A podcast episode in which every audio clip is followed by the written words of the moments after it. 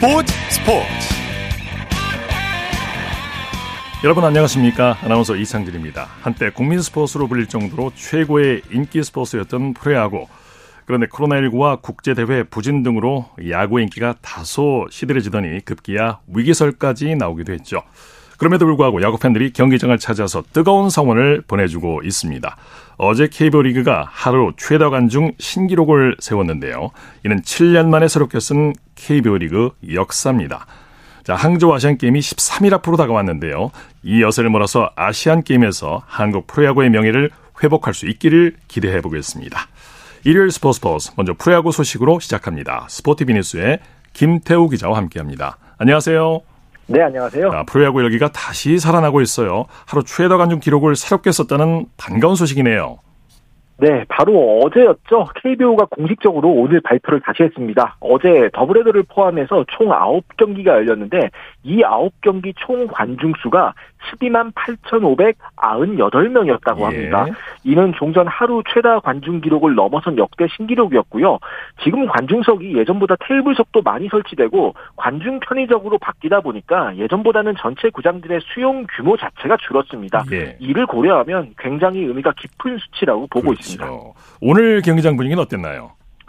날은 아직 덥지만 전국의 야구장 열기 오늘도 뜨거웠습니다. 휴일임에도 불구하고 많은 팬분들이 야구장 찾아주셨는데요. 예. 두산과 삼성의 경기가 열린 잠실구장에 약 1만 8천여 명의 팬들이 찾아주시는 등 오늘 다섯 개 구장 모두 만 명이 넘는 관중들이 입장하셔서 야구를 함께 즐겨주셨습니다. 예. 오늘 다섯 경기가 열렸는데 먼저 수원으로 가보죠. SSG가 KT를 상대로 그야말로 짜릿한 역전 드라마를 썼네요. 최근 하락세를 타고 있던 SSG가 극적인 역전승으로 연패를 끊고 반등의 계기를 마련했습니다. 네. SSG는 오늘 수원에서 KT에 6대 5로 이겼는데요. 3연패에서 탈출하면서 2, 3위 싸움에 다시 불을 지폈습니다. 네. 반면 선두 LG와의 경기차를 줄일 수 있었던 KT는 어제에 이어서 오늘도 승리를 거두지 못하면서 3위권 팀들과의 경기차만 줄었습니다. 네, 어제도 치열한 연장 혈투를 펼쳤는데 오늘도 치열한 승부를 벌였죠. 어제 5시간이 넘는 혈투를 벌였는데 오늘도 경기 마지막에야 승패가 갈렸습니다. SSG가 극적으로 역전에 성공했는데요. 9회 시작까지만 해도 3대 5 두 점 뒤지고 있어서 패색이 짙었습니다. 네. 여기에 상대는 마무리 김재현 선수였고요. 그런데 최지훈 선수의 3루타와 최정 선수의 적시타로 한 점을 따라붙더니 박성환 선수가 극적인 역전 투런포를 치면서 경기를 뒤집었습니다. 예. 6대 5로 앞선 9회에는 마무리 서진용 선수가 KT의 추격을 막아내고 시즌 35번째 세이브를 거뒀습니다. 네, SSG는 선발 타자 전원이 안타를 기록했죠. 네, 오늘 SSG의 시즌 세 번째 선발 전원 안타가 나왔습니다. 1회 시작부터 터진 추신수 선수의 홈런, 그리고 9회 박성환 선수의 홈런을 포함해서 총 17안타를 집중시켰고요. 최지훈 선수와 한유섬 선수가 각각 4안타씩을 집중시키면서 좋은 활약을 선보였고, 박성환 선수가 결정적인 홈런으로 팀 승리에 수훈갑이 됐습니다. 네. 잠실로 가보죠. 두산이 삼성을 꺾고 가을 야구의 희망을 이어갔네요. 잠실에서는 두산이 삼성을 8대 2로 꺾고 주말 4연전 중 3승을 기록하면서 5위 추격을 이어갔습니다. 네. 두산은 5위 SSG와 3경기 차이를 유지하면서 막판 역전을 기대할 수 있는 위치에서 계속 버티고 있습니다. 네. 선수들의 활약상 자세히 전해 주시죠. 역시 선발로 나선 라울 알칸타라 선수가 6이닝 동안 비자책 1실점으로 버티면서 외국인 에이스다운 투구를 보여줬습니다. 알칸타라 선수는 오늘 시즌 12번째 승리를 달성했는데요. 알칸타라 선수는 경기 후 등판마다 팀이 이기는 게 목표고 꼭 가을 야구에 가겠다면서 전의를 불태웠습니다. 네. 타선에서는 양석환 선수가 5회 결정적인 석점 홈런을 터뜨리며 팀 타선을 이끌었고 강승호 선수가 3안타 2타점, 로아스 선수가 2안타 2타점, 그리고 김재한 선수도 2안타를 보탰습니다. 네. 자, 한화의 상승세가 무섭네요. 키움과의 주말 4연전을 싹쓸이했네요. 네, 고척에서는 한화가 키움의 막판 추격을 따돌리고 9대 8 한 점차 짜릿한 신승을 거뒀습니다.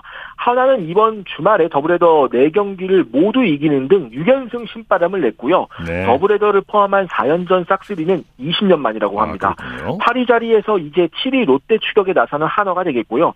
반면 주축 선수들의 줄부상으로 울상인 최하위 키움은 7연패 늪에 빠졌습니다. 예. 오늘 양 팀이 난타전을 벌였죠.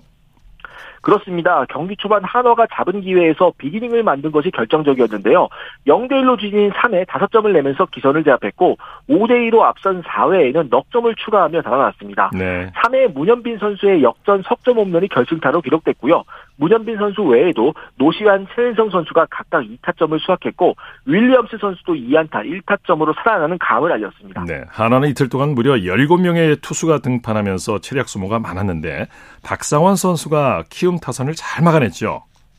그렇습니다. 오늘 앞서 있는 상황에서 불펜 투수들이 좀 고전하면서 마지막까지 쫓겼는데요. 박상원 선수가 9회 2사 만루의 위기 한 점 리드를 끝까지 지키면서 세이브를 기록을 했습니다. 예. 여기에 이도현 선수가 마지막 타구를 정말 그림 같은 수비로 아웃카운트 연결시키면서 한화의 한 점차 승리를 지켰고요. 네. 최원호 한화 감독은 힘든 일정을 마친 선수들 모두 고생이 많았다면서 선수단을 격려했습니다. 네, 키움은 투수진의 부진이 좀 아쉬웠어요. 네, 오늘은 불펜데이 쪽에 좀 가까웠는데 네. 결과적으로 마운드가 버티질 못했습니다. 선발로 나선 주승우 선수가 2와 3분의 2이닝 동안 5실점을 기록하면서 선발 투수로서의 몫을 제대로 수행하지 못했고요. 뒤이어서 나온 변시원, 박승주 선수도 실점을 하면서 한화에 도망가는 발걸음을 잡지 못했습니다. 네. 이후 장재영, 양현, 그리고 김재웅 선수가 분전하기는 했지만 경기 중반까지 내준 9점이 너무 뼈아팠고요. 타선에서는 리드오프 김하성 선수가 무려 5안타를 치고 도슨 선수도 3안타 3타점을 기록하며 분전했지만 팀 패배로 빛이 바랬습니다. 네. 이번에는 광주로 가보죠. 기아가 LG를 꺾고 귀중한 승리를 거뒀네요. 광주에서는 기아가 리그 선두인 LG를 8대 7로 꺾고 어제 더블헤더 독식에 이어서 3연승을 기록했습니다. 네. 기아는 오늘 역시 타선이 굉장히 좋은 모습을 보였고 올 시즌 한 팀 한 경기 최다 도루 기록인 8개 무더기 도루를 성공시키면서 예. LG 배터리를 괴롭혔습니다. 김선미 선수가 4안타를 치는 등 13안타를 집중시킨 기아가 4위를 지켰고요. 반대로 리그 선두 LG는 3연패에 빠지면서 우승 독주로 이어갈 수 있는 기회를 놓쳤습니다. 네. 창원에서는 NC가 롯데를 꺾고 완승을 거뒀네요. 창원에서는 NC가 선발 에릭 테디 선수의 역투를 앞서요 롯데를 3대 1로 누르고 9월 최강팀다운 흐름을 이어갔습니다. 네. NC는 이제 2위 KT에 반경기 차로 따라붙으면서 호시탐탐 추월을 노릴 수 있게 됐고요. 롯데는 7위 자리에 머물고 있습니다. 네, NC 페디의 첫 완봉승이 아쉽게 무산되고 말았어요. 그렇습니다. 많은 팬분들이 가슴을 졸이면서 보셨을 텐데 8회까지 단 한 점도 허용하지 않았고 투구수도 다소 여유가 있어서 완봉을 위해 9회에도 마운드에 올랐습니다. 다만 9회 아웃카운트 2개를 남기고 실점을 해서 결국 완봉에는 실패했는데요.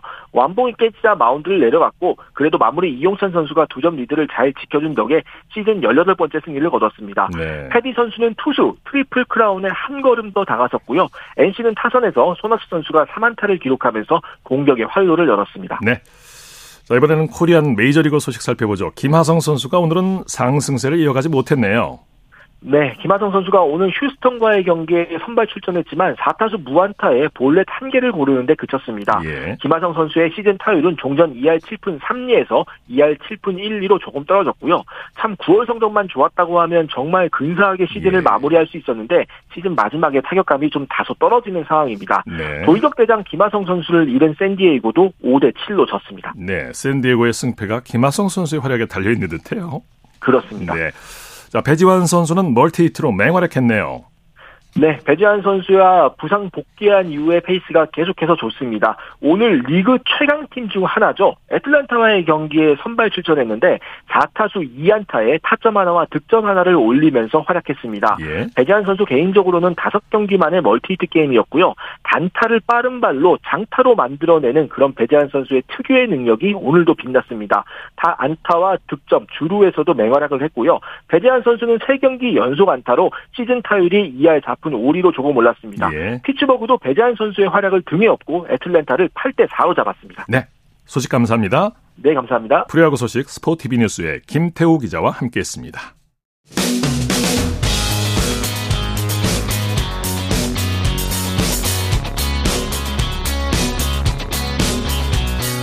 따뜻한 비판이 있습니다. 냉철한 분석이 있습니다. 스포츠 스포츠 일요일 스포츠 스포츠 생방송으로 함께하고 계십니다. 9시 29분 지나고 있습니다. 이어서 축구 소식 전해드립니다. 베스트 11의 임기환 기자와 함께합니다. 안녕하세요.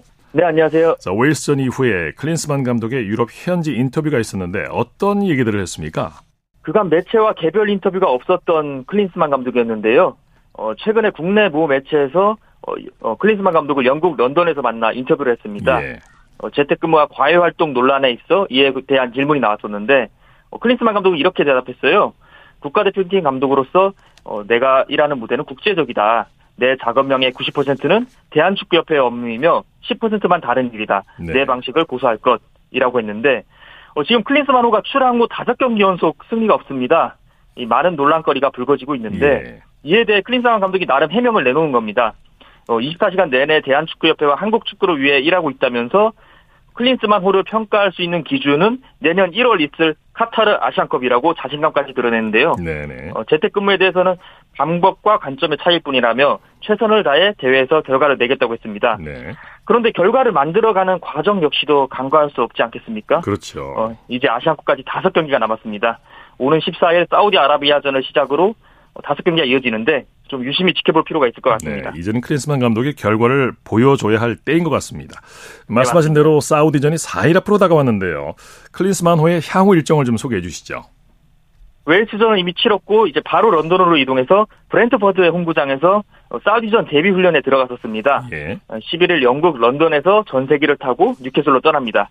뭐 그 전세기는 물론이고 뉴캐슬의 체제비까지 어, 사우디 아라비아 측에서 제공한다는 게 다소 이색적인데요. 예. 예 사우디 측에서 어, 뉴캐슬에서 경기를 치르기로 원해서 그런 거라고 합니다.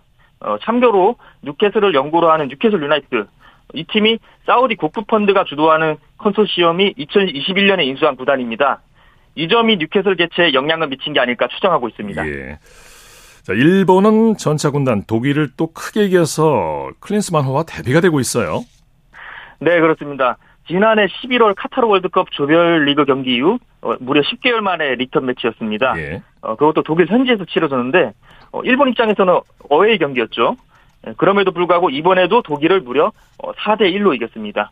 예, 카타르 월드컵에서 거둔 승리가 우연이 아님을 입증해냈습니다. 예. 어, 일본이 카타르 월드컵 당시에도 2대 1로 독일을 꺾었는데 어, 그때까지만 하더라도 사실 어, 한국과 일본이 동반 16강 진출을 이뤄내면서 좀 엇비슷한 모습이었는데 예. 최근 행보를 보면 일본은 어느 정도 궤도에 오른 모습입니다. 네. 어, 클린스만호의 행보를 지켜보는 우리 팬들로선 굉장히 좀 부러, 부러울 법한 상황인데 네. 어, 라이벌이 순항하는 만큼 우리로서는 다가올 사우디전에 좀 집중을 해야겠습니다. 네. 자, 이 경기 대패로 독일 현지에서는 123년 역사상 최초로 경질 감독이 탄생할 수 있다는 얘기가 나오고 있어요. 한지 플릭 독일 대표팀 감독이죠. 예. 어, 이 감독에 대한 여론이 악화되고 있는데요. 어, 독일 축구 역사상 최초로 경질 감독이 될 가능성도 있다고 합니다. 예. 어, 실제로 경기에서 뭐 카이 하베르츠, 세르주 그나브리, 르로이 사네 등 어, 최고의 라인업을 꺼냈는데 어, 그럼에도 자존심을 구겼어요.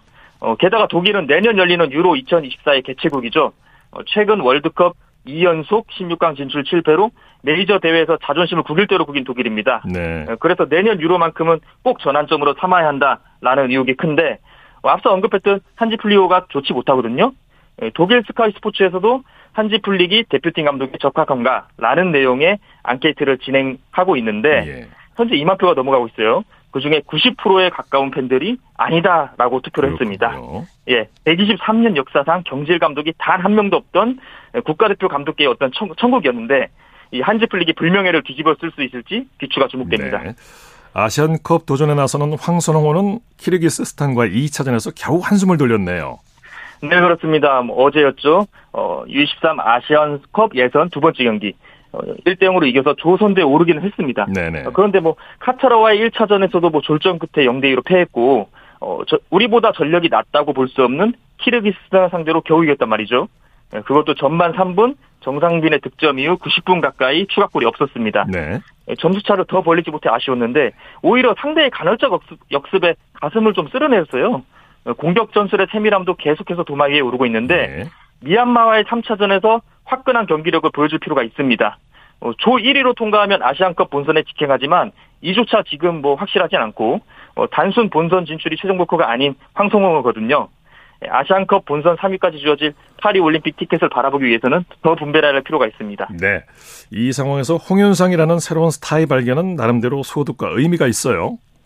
키르기스탄전의 유일한 득점자였습니다. 이 홍윤상 선수가 2021년 포항에 입단했죠. 그리고 직후 어, 독일 명문 볼프스부르크로 임대 이적하는 등 잠재력이 굉장히 좋았습니다. 예. 그런데 유럽에서 조금 여의치 않았죠. 그래서 어, 지난 7월에 친정팀 포항에 복귀를 했고요. 워낙 포항에서는 원래 전국 탑 레벨로 유명했습니다. 어, 가진 재능이 원체 좋았고 어, 그 때문인지 한 달 가량 적응하더니 어, 지난달 데뷔전에서 결승골을 넣었죠. 예. 어, 그리고 이어진 강원전에서 연속골을 넣었고요. 어, 최근 기세가 굉장히 좋은데 스피드와 상대 수비 배우 침투가 대단히 뛰어납니다. 어, 키르키스탄전에서도 상대 수비가 갖춰지기 전에 정상빈 선수의 크로스를 그대로 밀어 넣었죠. 예, 공격력에 대한 고심이 깊었던 황선홍호였는데 향후 그 갈증을 풀어줄 유력한 카드로 보입니다. 예. 김판곤 감독이 이끄는 말레이시아 대표팀은 중국과 경기를 치렀죠.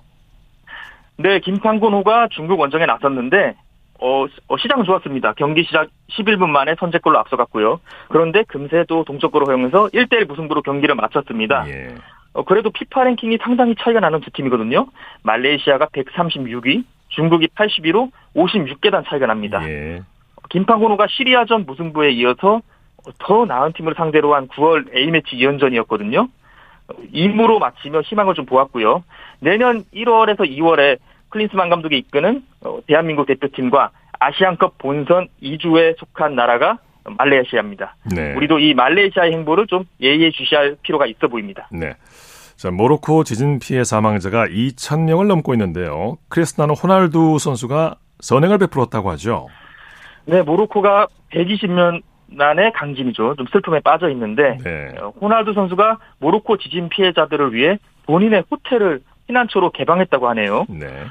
이거는 이제 호날두 선수의 호텔이 어, 최근 지진이 발생한 모로코의 고대 도시 어, 마라케시에 있어서 가능한 선행이었습니다. 어, 유벤투스 소속으로 뛸 당시 내한 경기에서는 사실 노쇼 논란이 있었죠. 예, 그래서 국내 팬들에게는 이미지가 좋지 못했는데 이번 선행만큼은 엄지척을 해야 될 것 같습니다. 예, 예. 자, 여름 이적 시장 리포트가 공개가 됐는데 지출 1위가 역시 프리미어 리그를 보유한 잉글랜드이고 2위가 놀랍게도 사우디네요. 네, 아마 뭐 축구 팬들이라면 어느 정도 눈치를 채셨을 텐데 네. 어, 세계 축구판에 거부로 떠오른 사우디아라비아가 선수 이적료 지출 2위로 부상했습니다. 네. 잉글랜드가 한화 약 2조 6,400억 원으로 압도적 1위였고요.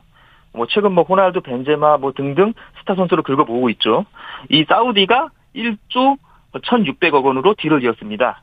어, 다만 이제 지출과 수입의 순위는 일치하지 않았습니다. 네. 독일이 1조 4,800억 원으로 가장 많은 수익을 올렸고요.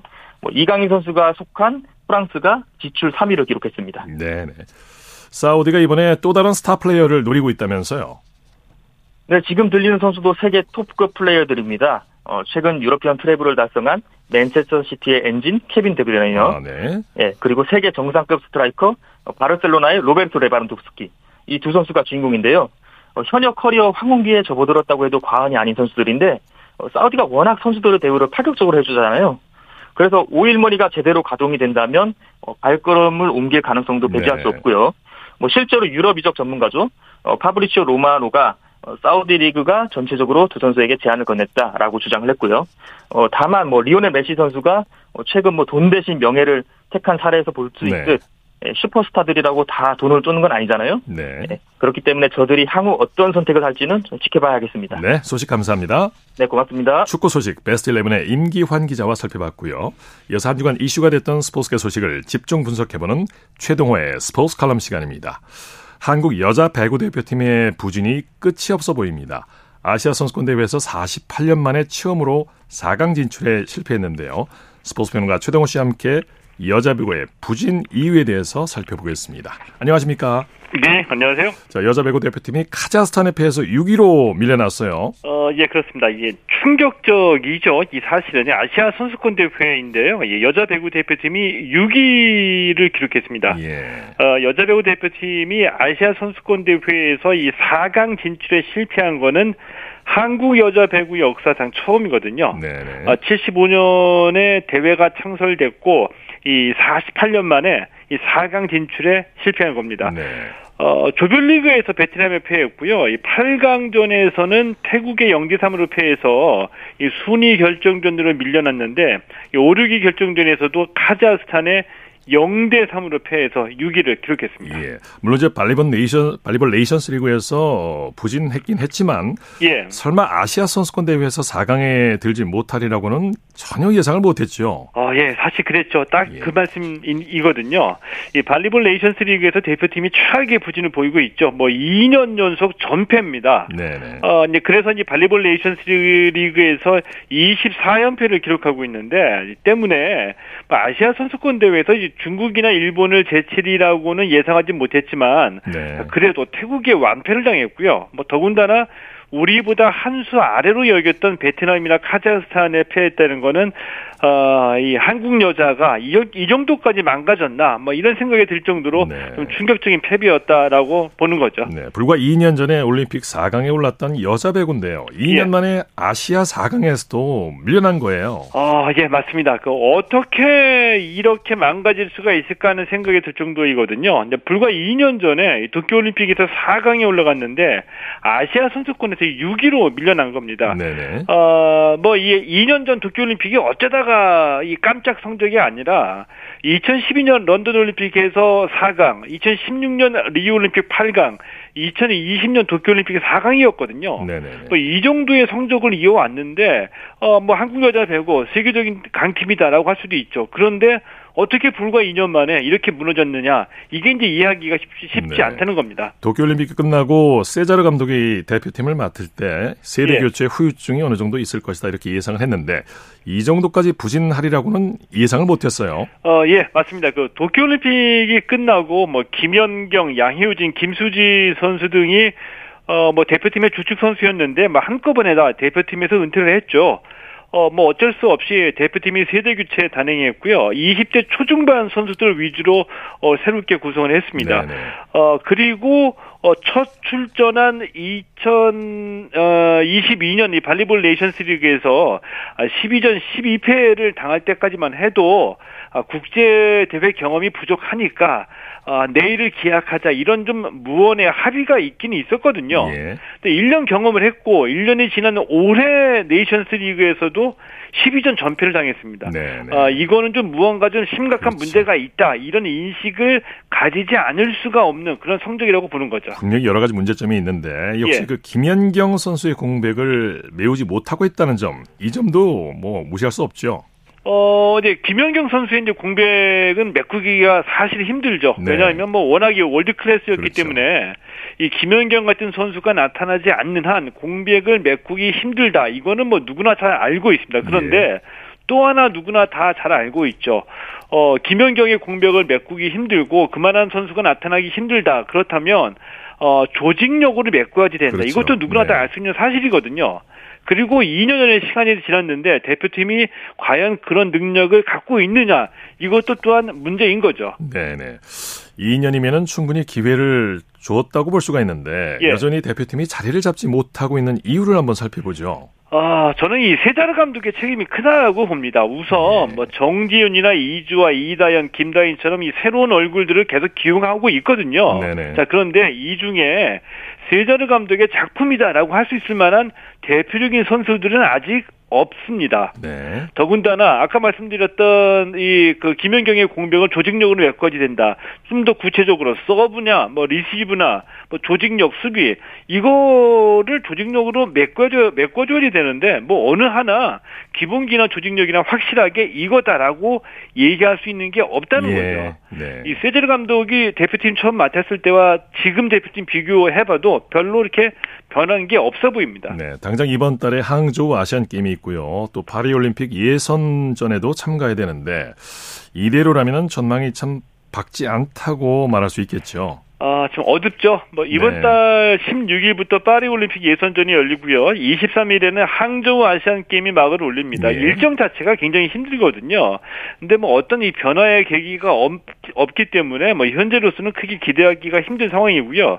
어, 더군다나 뭐 이 올림픽 예선에서는 미국, 이탈리아, 폴란드, 독일, 태국, 또 이 콜롬비아, 슬로베니아와 함께 C조에 속해 있는데 최소한 조 2위를 차지해야지 올림픽에 나갈 수 있거든요. 네. 근데 이 같은 이 C조 다른 팀들이 다 쉽지 않아 보입니다. 만약에 올림픽에 참가하지 못하면 한국 여자 배구 16년 만에 올림픽에 나가지 못하게 되는 겁니다. 네, 말씀 잘 들었습니다. 네, 고맙습니다. 최동호의 스포츠 칼럼 스포츠 평론가 최동호 씨와 함께했습니다. 쳤다 하면 홈런이고 슛 없는 한편의 드라마. 그것이 바로 그것이 바로 손에 잡힌 우승 트로피. 목에 걸린 그 배달 너와 내가 하나 되는 그것이 바로 그것이 바로 그것이 바로 꿈꾸던 스포츠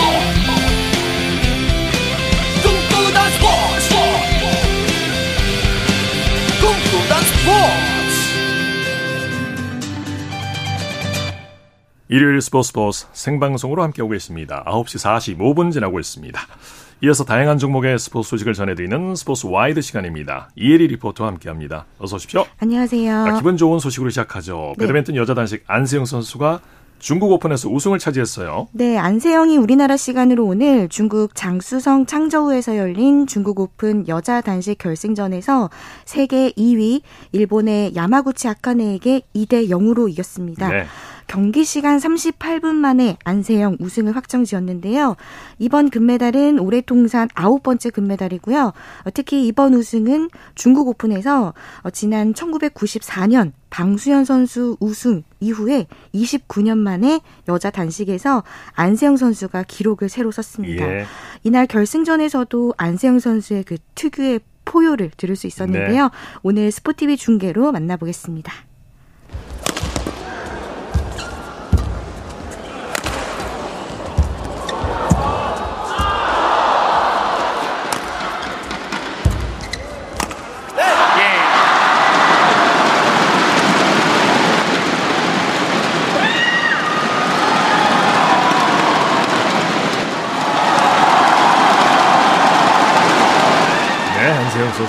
승승장구하기를 기대해 보겠습니다. 네. 그리고 혼합복식의 서승재, 최유정도 어, 2주 전에 열린 세계 개인 선수권 대회에서 이번 중국 오픈에서도 금메달을 목에 걸었어요. 네, 혼합복식 서승재 최우정조가 프랑스를 2대 0으로 꺾고 우승을 했습니다.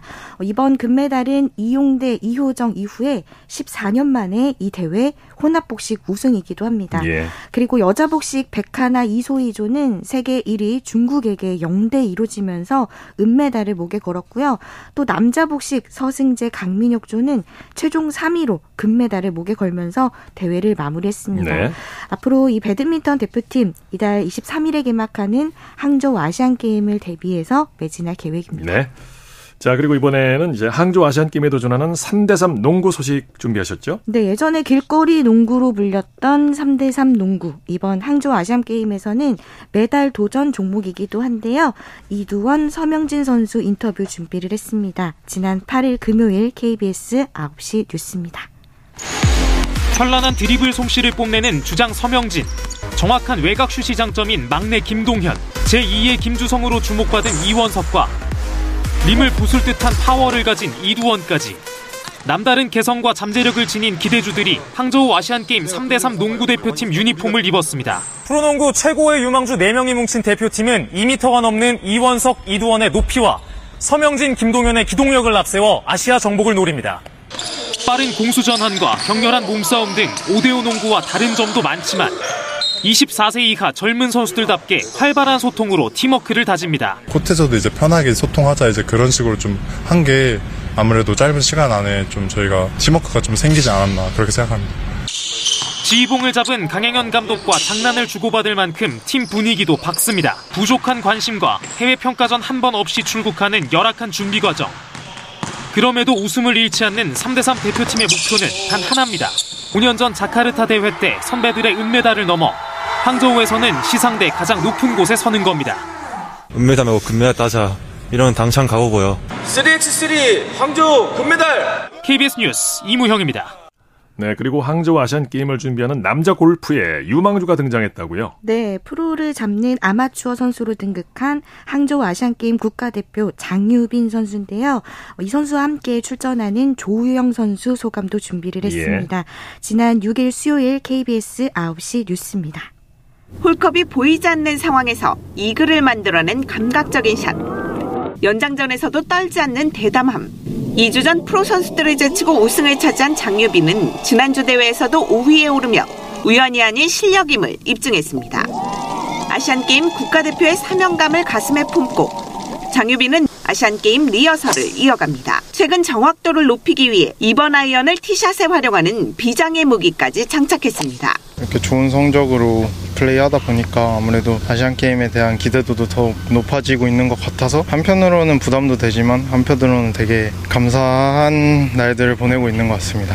또 다른 아마추어 국가대표 조우영도 지난 4월 골프전 오픈에서 정상에 오르는 파란을 일으켰습니다. 아시안게임 단체전은 라운드별로 상위 3명의 성적을 합산하는 만큼 김시우, 임성재와 함께 출전하는 두 아마추어 선수의 성적도 중요합니다. 팀으로서 더 좋게 융화가 되어야 된다 저는 생각을 하고 저희가 뭐 아마추어 뒤지고 있는 부분은 저는 없다고 생각을 하기 때문에 더 열심히 준비하고 있는 것 같아요. 항저우 아시안 게임에서 13년 만에 금메달을 노리는 남자 골프. 장유빈과 조우영 두 아마추어 선수들의 돌풍이 한국 남자 골프의 활력을 불어넣고 있습니다. KBS 뉴스 정현숙입니다. 네, 피겨 서민규가 주니어 그랑프리 정상에 올랐는데요. 우리나라 네. 남자 선수로는 여덟 번째 우승이죠. 어, 세 번째 우승인데요. 네. 서민규가 아, 우리나라 네, 네, 우리나라 피겨 남자 싱글 선수로는 역대 세 번째로 국제 빙상 경기 연맹 주니어 그랑프리 우승을 차지했습니다. 네. 어, 서민규 우리나라 시간으로 어제 튀르키예 이스탄불에서 열린 주니어 그랑프리 3차 대회 남자 싱글에서 쇼트와 프리를 합산한 총점 231.30점으로 기존의 개인 최고점을 갈아치우면서 금메달을 목에 걸었습니다. 네. 우리나라 남자 피겨에서 주니어 그랑프리의 우승을 차지한 건 이준영과 차준환 선수였는데요. 이번에 서민규가 7년 만에 그 명맥을 이었습니다. 네. 여자 탁구의 복식조 신유빈 전지희가 아쉽게 중국에 지면서 평창 아시아 탁구 여자 복식에서 동메달을 목에 걸었죠. 네, 평창 아시아 선수권 대회는 항저우 아시안 게임의 전초전 성격의 대회인데요. 신유빈 전지희조가 오늘 강원 평창돔에서 열린 대회 마지막 날 여자 복식 준결승전에서 중국의 수닝사 왕이디 조에게 1대 3으로 졌습니다. 네. 우리나라 대표팀은 은메달 1개, 동메달 4개로 이번 대회를 마감했습니다. 네, 스포츠와이드 이혜리 리포터와 함께했습니다. 수고했습니다. 네, 고맙습니다.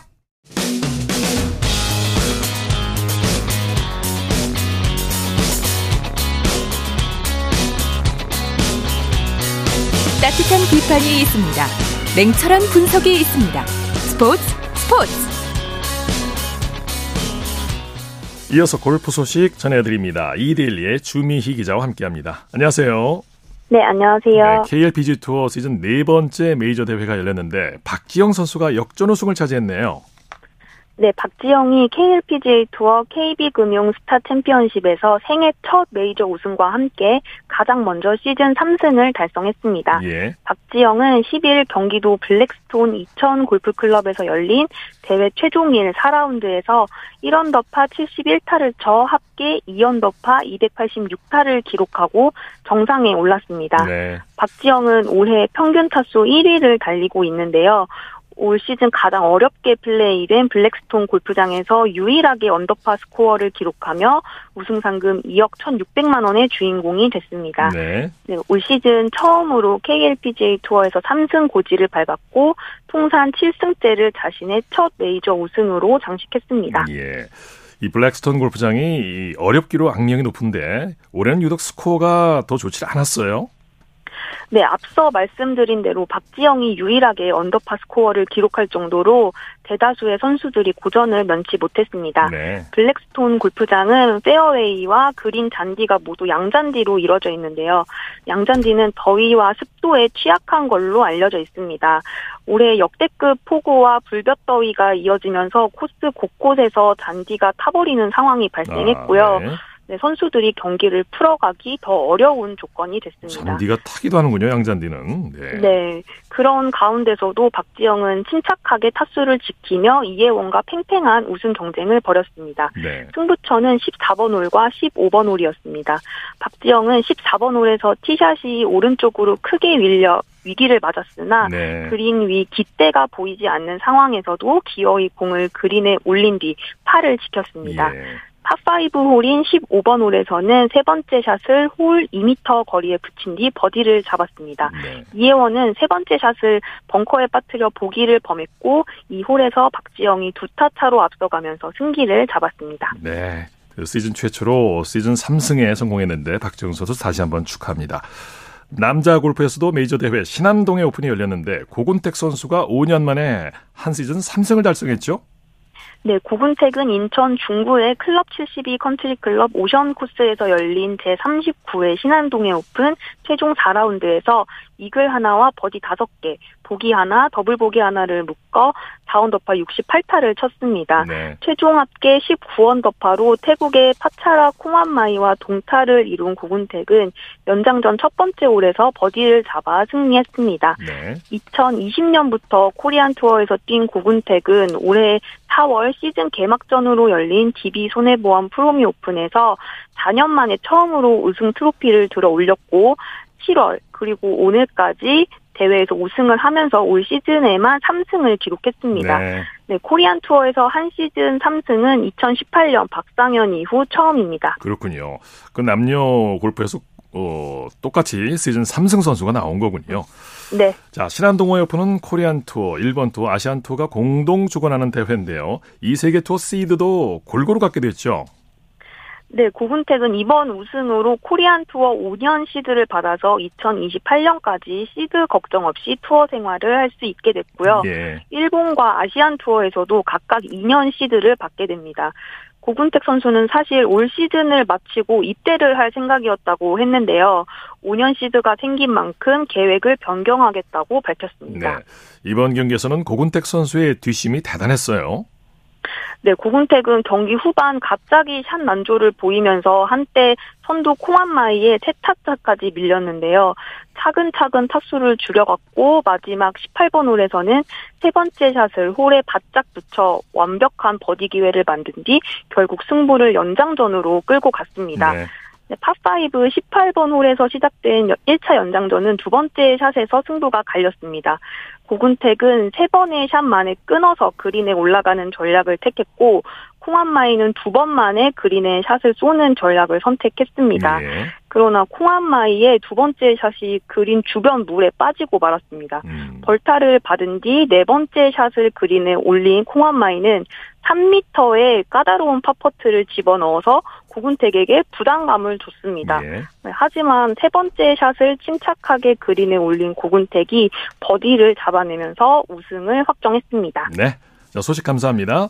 네, 감사합니다. 골프 소식 이데일리의 주미희 기자와 함께했습니다. 스포츠 단신 전해드립니다. 스포츠 클라이밍 서채현 선수가 월드컵 11차 대회 리드에서 4위를 차지했습니다. 그리고 뮌헨의 김민재 선수가 지난 10년간 유럽 축구계 최고 이적 톱10에 선정됐습니다. 스포츠 스포츠 오늘 준비한 소식은 여기까지고요. 내일은 8시 30분부터 들으실 수 있습니다. 함께해 주신 여러분 고맙습니다. 지금까지 아나운서 이창진이었습니다. 스포츠 스포츠